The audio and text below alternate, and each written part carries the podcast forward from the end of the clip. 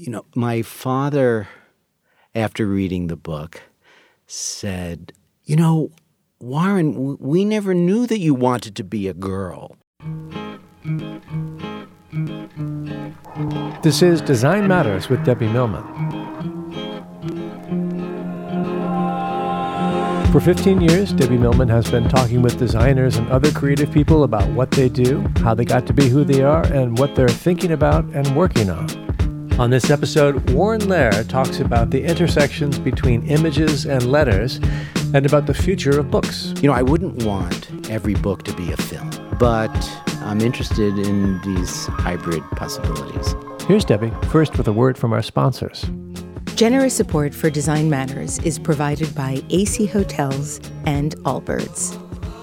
I love to travel, whether it is for pleasure or business or design conferences or speaking engagements. I love to visit places I've never been before and experience new things. AC Hotels by Marriott has been striking the perfect balance of the details I want when I'm on the road. AC hotels are intuitively designed, refined, crafted, and considered to create an elegant and unobtrusive experience that lets me maximize enjoyment, inspiration, and efficiency. The AC guest rooms provide me with everything I need and nothing I don't. They're uncluttered and truly comfortable, letting you live life by design, not by default.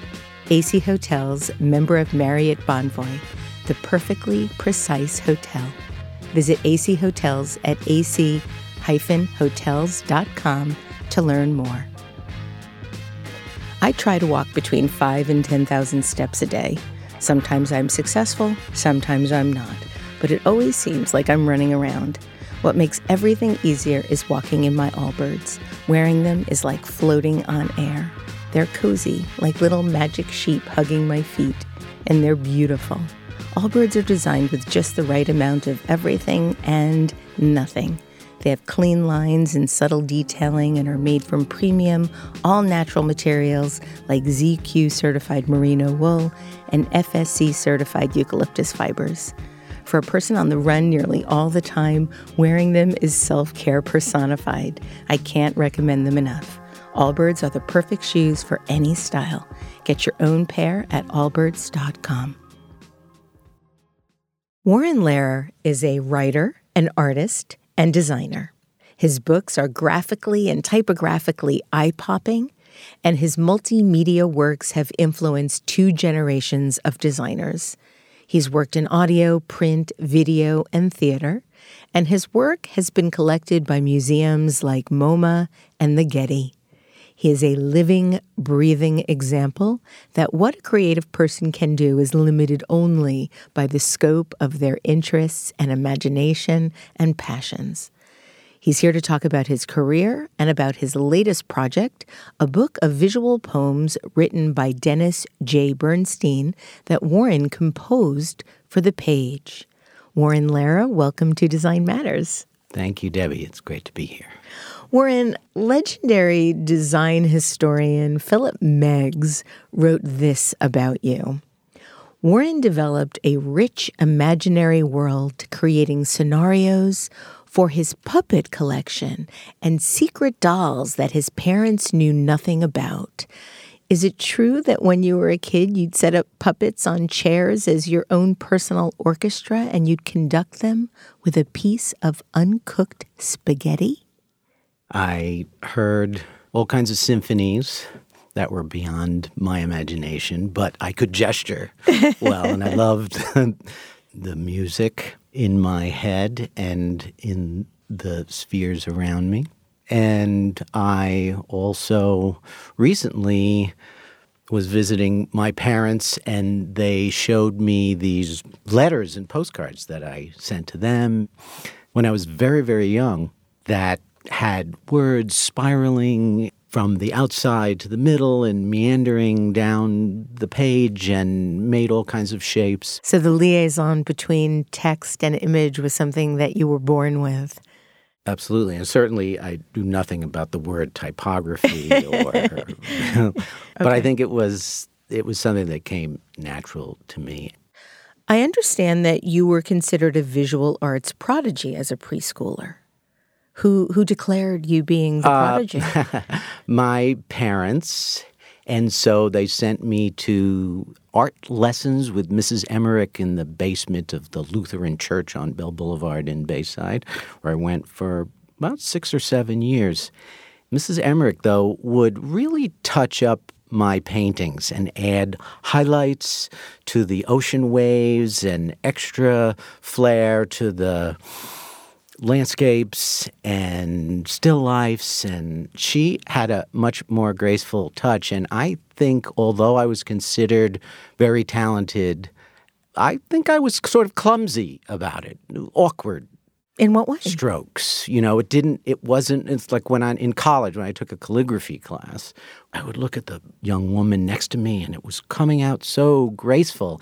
And I was working more hard to get a good letter, although the compositions of were, were interesting.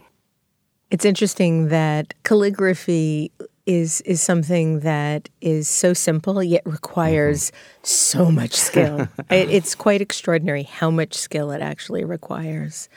Your dad was an electrical engineer and your mom was an elementary school teacher. So where did the artistic inclinations come from? I think I really think it came a lot from my my father's side, particularly in music and in the love for literature. But my mother was a school teacher, and both my parents made sure that I went to museums. We, we also went to the theater once a month. Really? Yeah, not Broadway, but an equity theater uptown. And so I was introduced to that. I don't think that they meant for my brother and I to take the arts quite as seriously as we ended up doing. Now, I understand that you didn't really enjoy the art classes that you were taking when you were a little boy, and, and I'm wondering if if it's because of the heavy-handed way in which your art teacher edited your work, which is really something I've never heard before. uh, yes, and it was real. I mean, I was painting things that I wasn't seeing. I was painting bullfights. We were doing a lot of copying of paintings that had been made a long time ago, and so that was not all that inspiring. And then through junior high school and high school, I was an art major almost by default. So when I entered college, I sort of rebelled against art, believe it or not, to major in something else, which was mass communications at the very beginning. But you ultimately changed it to painting and print. Pretty quickly. what did you think you wanted to be professionally at that point in your life? Uh, you know, uh, TV something. You know, I graduated when I graduated from high school in mid-year in December. I got a job at CBS Broadcast Center as a mail boy, at delivering mail to Walter Cronkite and Dan Rather and Robert Keeshan, Captain Kangaroo, and I don't know what I was thinking, but there I was for about uh, eight months doing that and reading a lot of books because there's a lot of downtime when you're a mail boy. you have a really interesting history of success in the face of quite a lot of rejection. And I understand that when you were working in art in college, you showed the work that you were making that was incorporating type and the visual to one of your painting teachers. And I've read that he wagged his finger in your face and told you that you were a really good student, but you were barking up the wrong tree by making work like you were making. Why? Well, he said that words and images live in two different parts of the brain. They occupy different kinds of languages and admonished me not to ever combine them. But so, you didn't feel, you didn't take that seriously. I think I did. I, I, left his office feeling like I'd been given a mission in life. Ah, you took it seriously to the other degree. And for better or for worse, I've been combining words and images ever since, or making images out of words. But there's such an incredible history of artists combining text and image going back hundreds and maybe thousands of years. Where was he coming up with that supposition? Well, this was probably 1976. So we're talking in a fine art program where painting was painting and sculpture was sculpture, and there was absolutely no graphic design whatsoever. And I think that it's true, particularly when phonetic alphabets started to proliferate around the world, that the language systems, which started out as iconographic pictorial systems, parted with these phonetic systems, and that words and images did separate. You know, cave paintings are claimed as the origin of visual art, and they're claimed as the origin of writing as well.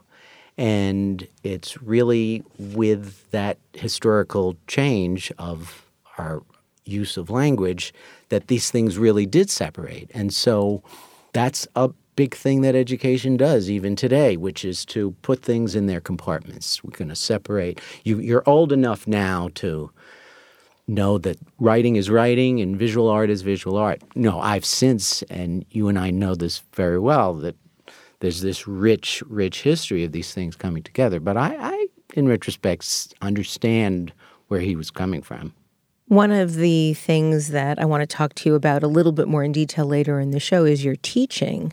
But you are part of a book that one of my favorite guests of all time, uh, Steve Heller, just published.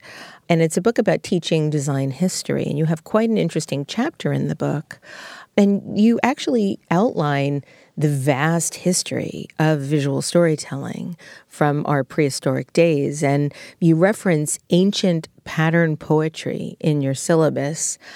What is ancient pattern poetry? Well, it dates back to Minoan Phaistos disc, which historians even are not even sure what this piece is, but they think that it is poetry and it's not prose. And it is a spiral of iconographic letter forms and it creates a pattern and yet it's known to have meaning and then if you move to medieval and even early christian pattern poems where you have words that can be read vertically, they can be read horizontally, they can be read diagonally. And it's this very, you know, we think in the 21st century that we invented interactivity. And we look at some of these mm. pattern poems, they're operating on all these different levels, like this poem by a German Benedictine monk from the fourth century called Four Angels, which in the black letters there is the text about the earthly domain, and then there's a drawing of an angel in each quadrant of this four quadrant poem, and they're in red lettering. Superimposed on the angel is text about the supernatural, the heavenly domain. And there are words going in these different directions. So there's a heck of a lot going on. And what year was this? This is fourth century AD. I wonder if mm-hmm. this particular body of work influenced William Blake. Whether he knew it or not. Yeah. I was really happy to see in your syllabus that you included Laurence Sterne's Life and Opinions of Tristram mm-hmm. Shandy, which was originally published in 1759. It's an extraordinary example of how text and image are intertwined hundreds and hundreds of years before I think anybody realized what the potential was. And you write how the book is written as an autobiography of a fictional narrator and is famous for its literary parody, meandering digressions, double entendres, descriptions of sex, purposeful misspellings, meta and graphic devices using super long dashes, asterisks in place of expletives, subversive uses of arrows, fleurons, and other dingbats embedded throughout the text, doodly lines diagramming the shape of a story, missing chapters that reappear in subsequent volumes, text printed on top of a solid black rectangle evoking the voice of a character after his death, and blank pages for readers to write their own responses. I mean, can you talk a bit about how revolutionary that book was? I am obsessed with this book, by the mm-hmm. way. It's really nine books, but I am obsessed with with this in its entirety. But I, I really contend that that book is the first postmodern book, even mm-hmm. though it mm-hmm. was in the 17, published in 1750, whatever. No, I like to continue to show my students examples of things that really predate the modern era that have amazing typographical and meta and structural devices in them, you know, be it Lewis Carroll's Mouse's Tale and the songbook from the 1800s that was a farce. It was written, the name is escaping me right now, but it was written as a sort of send up of a play that this printer publisher saw that thought thought it was absurd play. And so he did this farcical take on it, a little like chapbook, taking out most of the text. And so you have these floating pieces of punctuation and an occasional word. And it, and it looks so John Cage, it looks so contemporary. And he was doing this to criticize, but yeah, there it was satire and typographical play. And yet, in the 1970s, you had a teacher that said that you can't do that. I'm glad that it mobilized you to actually do it more. Uh, where do you find these books and these examples? I came upon Tristram Shandy quite by accident in an English lit class in the mm-hmm. in college. There are some great histories out there, like Johanna Drucker has six or seven really important texts that the visible word, I think, is one of them, and uh, the alphabetic labyrinth, where she really analyzes. Because it's one thing when you look at Marinetti or Tristan Tzara or Apollinaire or Stefan Mallarmé, and you look at this stuff and you say, "Oh, that is that is so great looking," but when you read her analysis, where she's helping you understand what the text was about, translating and what the visual metaphors were, then that helps me have insights and understanding of that material because we could just so easily go sort of gaga over this stuff visually. Well, I, I do, and, and I and I get it. I mean, mm. the one thing that I do that I'm always cognizant of when I'm looking at visual poetry or concrete poetry or visual stories is the notion that both independent disciplines have to be of a certain quality in order for this to really work. You have to be as good a writer as you mm-hmm. are artist or mm-hmm. designer. You have to be as good a designer or artist as you are writer, yeah. which means that you essentially have to be a polymath, which isn't mm-hmm. that easy. Yeah. You went on to pursue an MFA in graphic design at Yale. And I understand that you were surprised by what you referred to as the underlying corporate sensibility of the program. Talk about that a little bit. Well, I really entered grad school with an illusion as to what graphic design was. I really was this fine art major, and I had a different teacher who introduced me to Kurt Schwitters and Dieter Roth and uh, Norman Ives, the work ah, of so Norman wait, Ives. This is somebody who was your mentor, Louis Finkelstein. Yes, my great teacher and someone who also taught me how to teach, I think. He also taught you something about turtles and grasshoppers. you do your homework. He said, Warren, you move uh, too much like a grasshopper. I think you should move a little bit more like a turtle because I, I did have a tendency to jump, and I and I still jump, but I think I, I have more focus from which I'm jumping. But he said that Alvin Eisenman, who was the director of the program at Yale at the time, had said, you know, we do the best abstract art here in the graphic design program the MFA program at Yale. And he said that to me. And then when I came up for an interview, they showed me concrete poetry, you know, thesis projects that were visual literature. They fed my illusion as to graphic design being this pursuit of abstract literature. And I found that my classmates, who I very much like and learned from and had a good time with, did have a different pursuit. I mean, they were interested in working in a more traditional way for clients and getting assignments, and in many cases that ended up being corporate. So, yeah, but I coming to this more as a fine artist and a writer, had my own projects. So when I was given assignments, other people's problems to solve, it seemed puzzling to me because I had plenty of my own.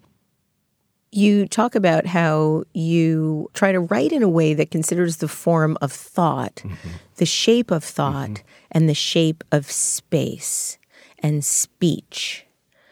How do you go about doing that? Well, that really started at Yale when I eventually worked on this thesis project that was eight dialogues, eight conversations.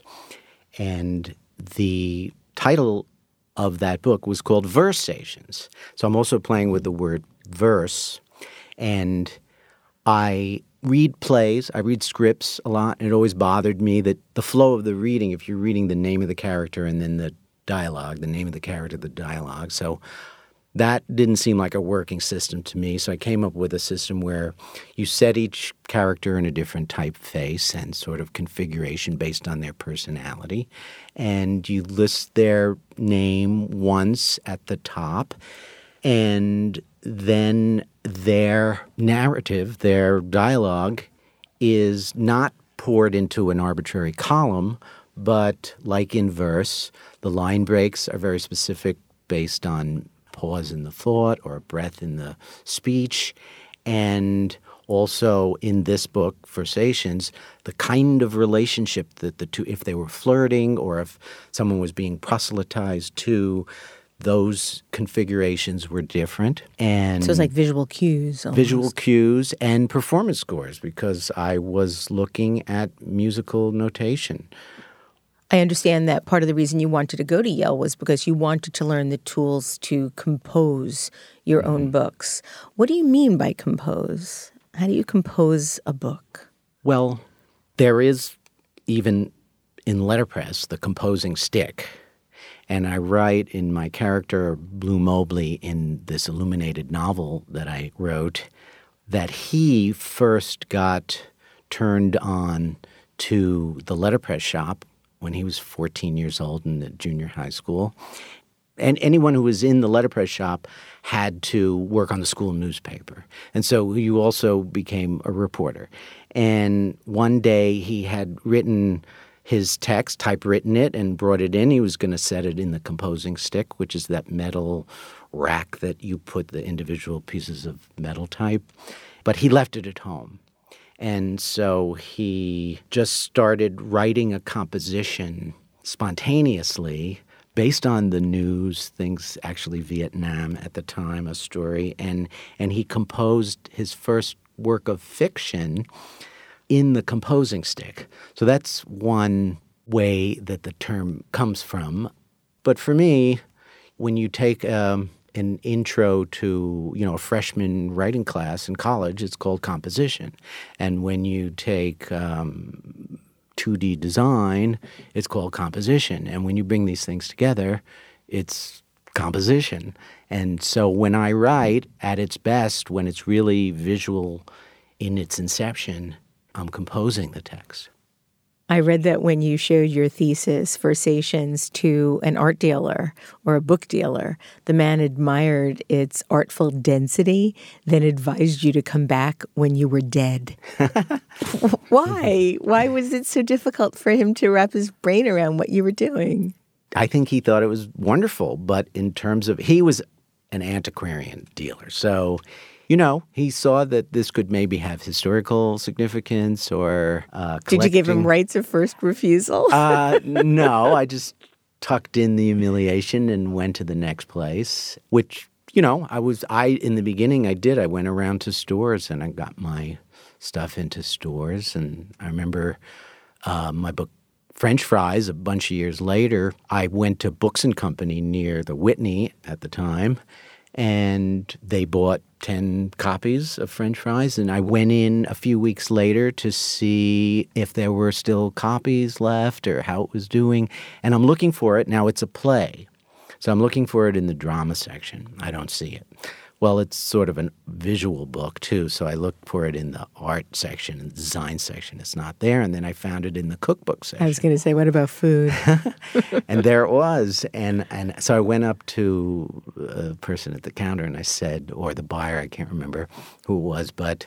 Um, excuse me, uh, my book, and it's there, but it's it's in cookbooks, but it's not a cookbook. And actually, the guy had a British accent. He says, "Actually, it's doing quite well we'd like to have another 10 copies. So, you know, I couldn't argue with that. It's doing well in the cookbook section. Keep it there. Well, maybe cooks have more imagination. Um, when you were publishing Blue Mobley, you also got stacks and stacks of rejection letters, from what I understand. What has kept you persevering? Why what didn't has I kill myself a long time no, ago? no, no. no. I, I mm-hmm. am I am somebody that also has tended to keep pushing, even in the face mm-hmm. of deep humiliation. I'm not saying that you were humiliated, but I've been rejected more than I mm-hmm. even want to remember. What what kept you persevering? I do have a strong motivation to keep working. I, I'm a workaholic on my artwork. And in between all those rejections, there are acknowledgments and nice reviews and recognition. I think the hardest thing is falling between the cracks because when you're a writer and you're a visual artist and you're a graphic designer and you do performance and you can find yourself falling between the cracks. Well, it's not easy to categorize you. Uh, it's not- I don't know. I have I'm driven from within, and I think if I ever made something that I thought was really perfect, I may just stop. And I think because I'm always somewhat dissatisfied with what I've made, it keeps me going. How would you know that something was perfect? Well, I wouldn't see the flaws, right? Well, it seems like it's sort of subjective. What is a Oh, flaw, yeah. right? Well, yeah, but you know, of my own work, you know. So it's always a funny thing. Like when you come out with a new book, you're you're out there peddling it, and you believe in it, and you do, you know. But you're al- also like onto the next thing and finding in yourself what you could have done better. You referenced French fries, and French fries was, I believe, your first collaboration with Dennis Bernstein, who you've since collaborated with again on your current book. French fries tells the story of a fast food restaurant following the murder of a customer and brings the scene to vivid life by using expressive typography. And design critic Julie Lasky said this about it, and it's a it's a somewhat long quote, but I do think it's worth repeating. Lehrer has pursued the anatomically challenging goal of helping the eye to hear and the ear to see. The page becomes a field where positive and negative space interact, so that the spaces between words express silence, distance, passing time. Interwoven lines of dialogue overlap as words take on thought's very form, bringing sensory experience to the reader as directly as ink on paper can allow and wherein your subsequent books have sought to find the shape of interior thought patterns and the spoken word through typography and iconography and image. Do you feel that books should always have a visual artistic component to them? No, not at all.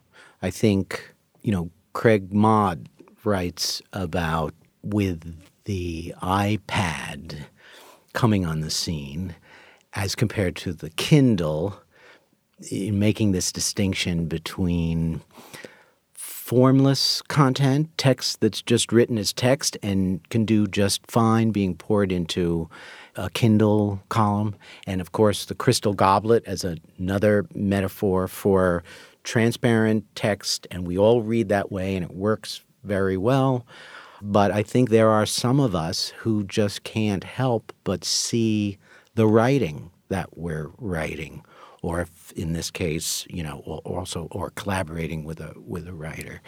So there's no reason for all literature, all poetry, all documentary works that use text to be that way. But I think we're living in a very visual culture, and more more writers have at their disposal these choices. I mean, they always had choices. You know, on a typewriter, you can do a heck of a lot of things. Uh, but now more and more writers are, are thinking about the shape of their text, and that isn't necessarily just for the page. You know, it could be for interactive screen-based reading as well. And so it's getting it's getting pretty interesting. You've said that writers should not take for granted certain visual aspects of the book type, selection, size, placement. Do you think readers take them for granted? Well, readers will go with what you present them. I think more that the form of a book for the longest time post, you know, Gutenberg was taken for granted. I mean, it was just the a very convenient vehicle for transporting text. And so eventually the means of production that grows out of Gutenberg got faster and faster and more mechanical and churning out these books that didn't matter what they were about. If they were about experimental jazz, if they were about the life and times of Donald Trump, they looked the same. And I think one of the nice things about the threat to books right now is that it liberates the book to not only be this convenient vehicle because we have them in the palms of our hands, these very convenient vehicle that really can just as well replace the paperback book. So now people can think about the turning of the page. And it's not so much the reader, it's up to the makers to think about the book as an art form like filmmakers think about cinema as an art form and study film theory and think about all these attributes of the book, just like if you're writing for a song or if you're writing for the stage. It's very different. But how many writers really think about these physical properties of the book, like the turning of the page? I actually read something recently about how car makers, automobile makers, go as far as testing the sound that the closing of a door makes to test what range it should be in relation to what people want. You see, they they are digging the form and seeing, you know, this. Yes. In 2013, one of your best and most popular books was published. It's titled A Life in Books The Rise and Fall of Bleu Mobley and features the title character writing 101 books before going to prison and fictitiously authoring this book. And you bring each book and its cover to life 101 books. How on earth did you come up with the ideas for 101 books?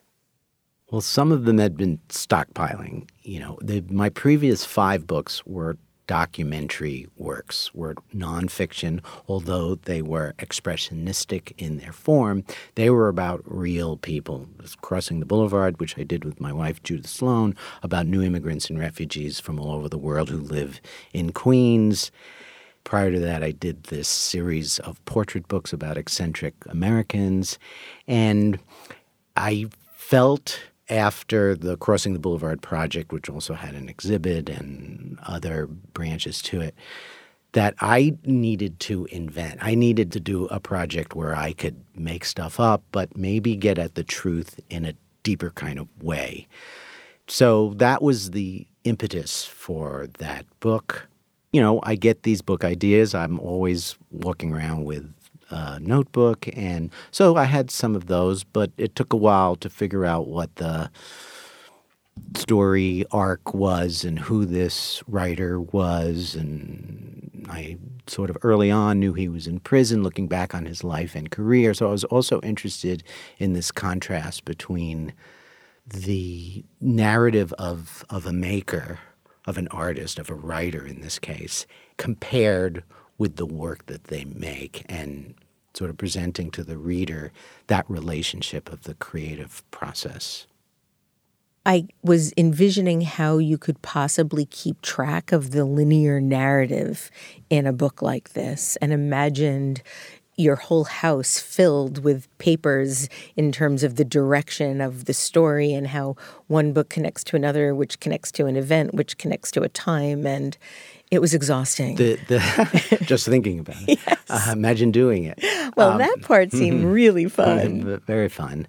But I did keep charts that kept changing because sometimes I would have a book idea and I would think it came at a certain, let's say, mid career for Bleu Mobley. And then I had come up with the title, and the titles are often funny, and the covers then do something else. And then sometimes I write the excerpt. So there are excerpts of many of these books which read like short stories. So I write the excerpt.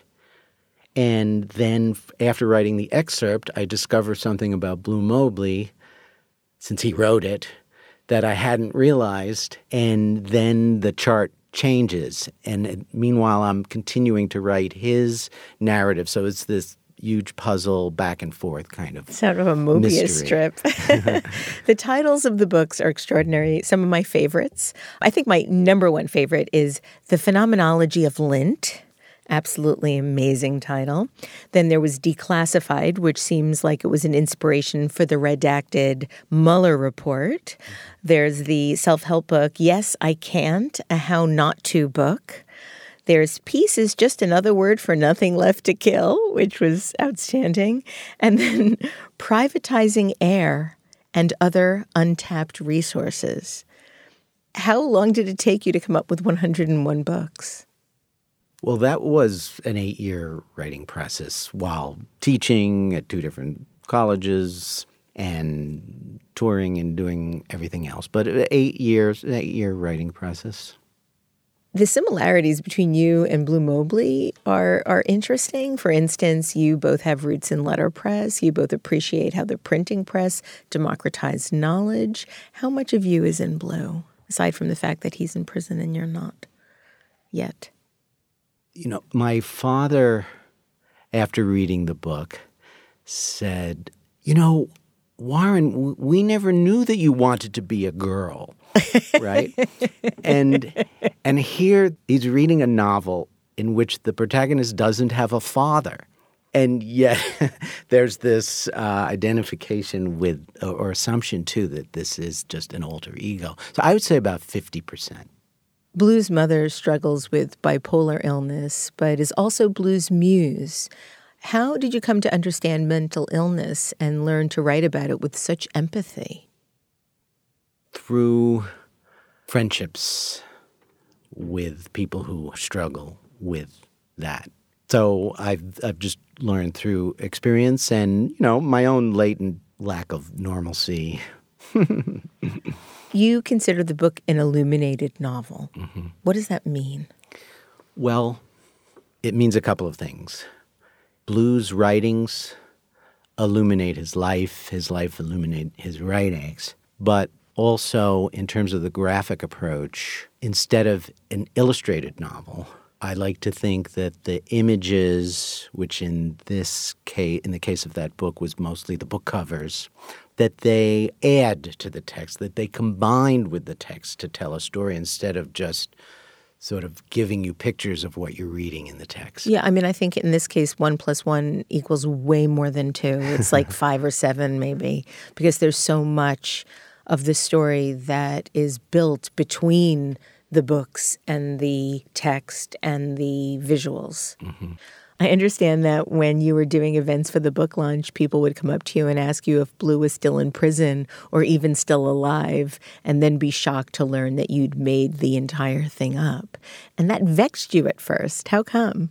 Well, I think I enjoyed it at first because there is a verisimilitude to the whole thing that if people suspend their disbelief so much that they think the character is real and the whole thing is real, that's kind of a great thing. But on the other hand, I it, it vexed me only because I'm I'm not into fooling people. Mm. Um, I wasn't really trying to put one over on anyone. It says an illuminated novel on the copyright page. It says that this is a work of fiction. Everything is made up, and so that that's the only you know sort of vexing part of it. I think that it's so convincing as a life story that it could easily be a an autobiography.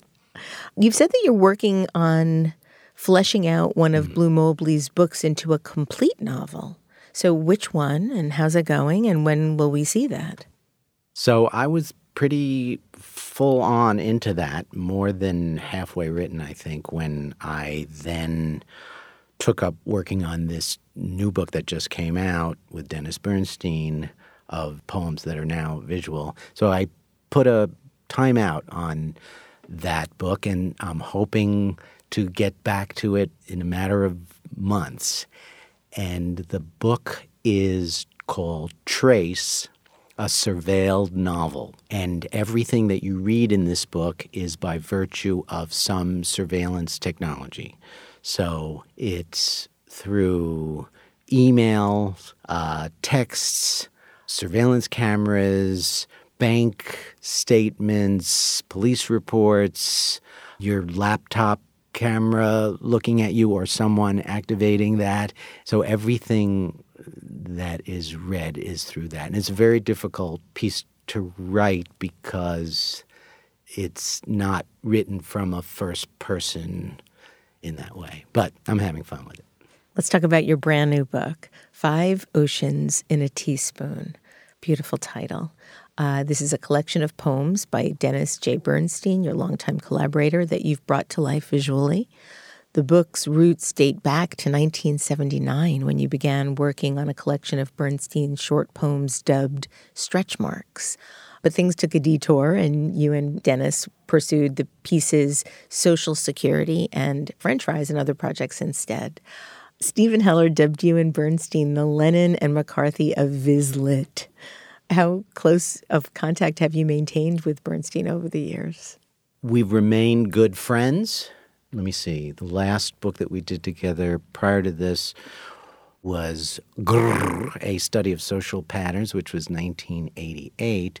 But then in 2012, his book, A Special Ed Poems about being a special ed teacher, and he was also a special ed student, is a book that I helped edit and I designed, but in a more traditional way, really pulled back and letting the poems do their thing. And then I was visiting him in 2014 or 15 when I was touring with A Life in Books, and he started showing me these new poems that he was writing in small pads, smaller than I'm used to seeing him, because he's always writing. He's always got these notebooks. Right? So he's writing these shorter poems. And then I started translating some of these things typographically. What was the collaboration like? Did you have to show him what you were doing in sketch form to get his feedback, or did you show him finished compositions and and then hope that he loved what he was looking at? So right there in San Francisco where he lives. So we've been 3,000 miles apart for 30 years. I showed him this one poem, which was called 10 Smiles, where he had actually done a little drawing of 10 smiles, and I translated that into parentheses, the smiles, and I showed it to him right away, and he really liked it. And very quickly, we decided that we were going to do this as sort of co equal collaborators. And then, you know, sometimes it's 100, 200 pages of iterations till I think it couldn't be any other way. And that's when I felt ready to send him in an email. So it might have had a 100 iterations before you would send. Yeah. Wow. And that takes a lot of courage in giving somebody feedback wait. after 100 iterations.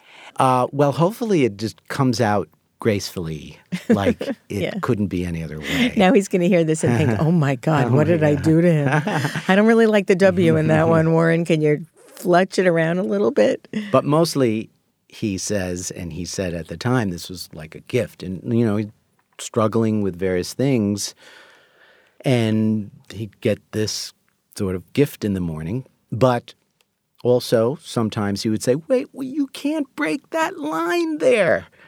Because I didn't always stick to the lineation that he had. That's the one nice thing about both writing and designing your own Yeah. work. You can be your own editor and Yeah. change anything you want when you're working with somebody else's writing, not so so, much. those negotiations. Some of the poems require a bit of effort on the part of the reader to discern. Um, there's a poem that I'm referring to called Avowal.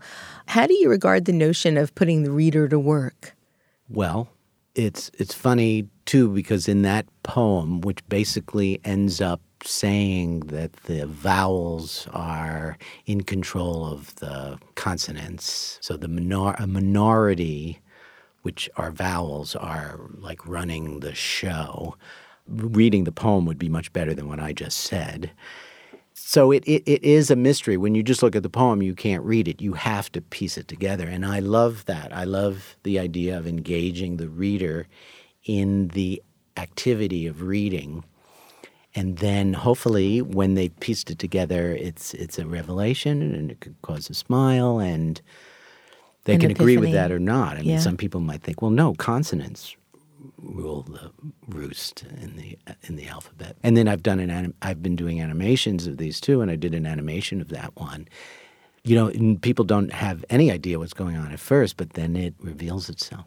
The animations are really quite wonderful and serve as their own performances of the poems. And the poem that you you animated for Living with Alzheimer's, for example, we see and experience a letter struggling to become words, searching for memory, thoughts halt, rotate, stretch in a confusion of pleasure and of frustration and of habit and of empathy. Um, and in many ways, it feels as if this book is the sum total of your numerous approaches that you've developed over the years. Would you say that that's correct? There is, you know, I was talking before about being self critical. I'm not that critical of this book. And I think part of the thing is how pared down it is. And I take the cue from Dennis's writing in that these poems don't have one extra word that isn't necessary. So I try to distill the design or the visualization, as I put it, in a similar way and I think something is really working in that combination. That's, you know, the title, Five Oceans in a Teaspoon, dealing with a swath of an entire life, but also dealing with issues of war and peace and all kinds of social issues in these poems distilled. And that's, you know, what I'm what I'm trying to do in the design as well. It's quite a perfect little book. Mm. And when I say little, I don't mean in stature, I mean in size because it's a small, small little square. And I, I will say that a lot of my own books are voluminous. Yes, You they know, are. They're 400 page A Life in Books with 101 books within it, a thousand page portrait series of four books. And, you know, I'm a little more John Coltrane in that kind of approach to my writing and everything. We talked a little bit about your teaching before, but I do have one one additional question. You began at the University of Massachusetts in Dartmouth and since 1982 have taught at the School of Art and Design at SUNY Purchase. Um, in 1996, you were also a founding faculty member of the Designer as Author, the Now Designer as Entrepreneur program here at SVA with Steven Heller and Lita Talarico. You've written that some of your techniques in teaching harken back to your days teaching drama as a camp counselor. Tell us more. As a teacher, I'm really curious about this. Uh, for instance, I put on a production of The Hobbit. What year? I don't know. Early, early. It's quite an ambitious story to tell with camp outside members. So the the audience had to go from scene to scene. We moved from Oh, it sounds like Sleep No. More. yeah. and and I set it to Beatles music. Um, so drama techniques, theater exercises can help loosen students who maybe, let's say, particularly if I'm teaching writing, might think writing might be very frightening for them. And so I want them not to be writing from a place of being scared. And also not just writing with their fingers if we're working with pen or but you know to to write with a brush and to write with their whole body and there's any number of exercises that I do that can help loosen up and make connections between things that maybe if you were just sitting there at a desk, you wouldn't. I have I have one last question for you, Warren, and then I'd like to ask you to read something from one of your books, and, and you can tell us a little bit about what it is and where it's coming from. But my last question is this You've constantly made us reassess and rethink what we know about books, what we expect from books, what books can be. Do you think there are still more possibilities to explore? Oh, definitely.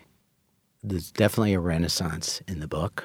You know, look at the New York Art Book Fair, just in terms of the all these young people who are going to that, maybe they're not all that into books. Maybe they just want to be seen at that scene. But a lot of even people, if you want to be seen around books, I think that's a that's a that, quite that's, a, quite an improvement. yeah. And and you know, I'm also interested in hybrid possibilities between page and screen.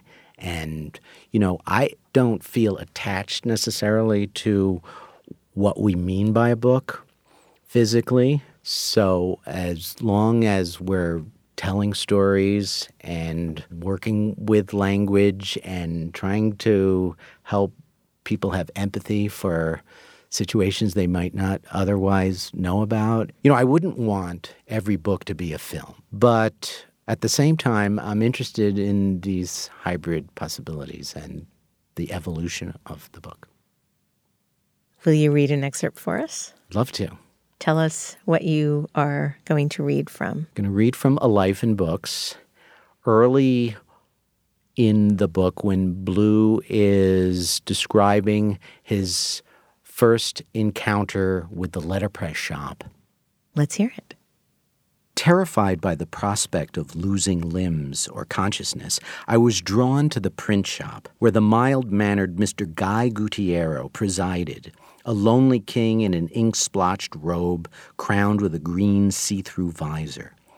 I fell in love with that kingdom on the first day of seventh grade. It was terribly outdated no offset presses, linotype, or even mimeograph machines, no phototypositors or stat cameras. It was simply a carefully preserved letterpress shop a la Gutenberg with lead and wood type, which meant you had to set every word of text by hand, one letter at a time. The only shop that required no real mechanical or physical prowess. The print shop, otherwise known as letterpress, was more akin to playing with blocks. I loved the feel of the wood furniture used to square up type to the press, the smell of type wash, the sound of properly inked up rollers, like the purr of butter in an iron skillet on a low flame. I loved all the terms and expressions Mr. Gutierrez used to describe the craft he had once practiced at places like the New York Post and the Herald Tribune. I loved that typefaces came in families, and individual characters were made up of eyes, ears, and sometimes tails with finial swashes, and pages had headers and footers set into galleys that got chased to the bed of the press and locked up with a key, and images, image blocks could bleed off the edge of a page or across the gutter, and using just the right amount of padding made a kiss impression on the paper, like lipstick on a cheek, as opposed to too much pressure, which bites the paper. However old world this world was, it was a new world to me, full of corporeal letters and aromatic solvents. Warren Lehrer, thank you for making such a wonderful, wonderful book and for really changing the way that books can be seen and experienced for all time. Thank you so much for being on Design Matters today. Thank you so much, Deb. It was a great pleasure. You can learn more about Warren Lehrer and his work at warrenlehrer.com. This is the 15th year I've been doing Design Matters, and I'd like to thank you for listening. I'd also like to thank AC Hotels by Marriott and Allbirds for their generous support of this podcast. And remember, we can talk about making a difference, we can make a difference, or we can do both. I'm Debbie Millman, and I look forward to talking with you again soon. If you love this podcast, please consider contributing to our brand new Patreon community. Members get early access to the podcast, transcripts of every interview, invitations to live shows, Q&A sessions with guests, and a brand new annual magazine. You can learn more about this at patreon.com forward slash Debbie Millman. If you subscribe to this podcast through Apple Podcasts, please write a review or link to the podcast on social media. Design Matters is produced by Curtis Fox Productions. The show is recorded at the School of Visual Arts Masters in Branding program in New York City, the first and longest running branding program in the world. The editor in chief of Design Matters Media is Zachary Pettit, and the art director is Emily Weiland.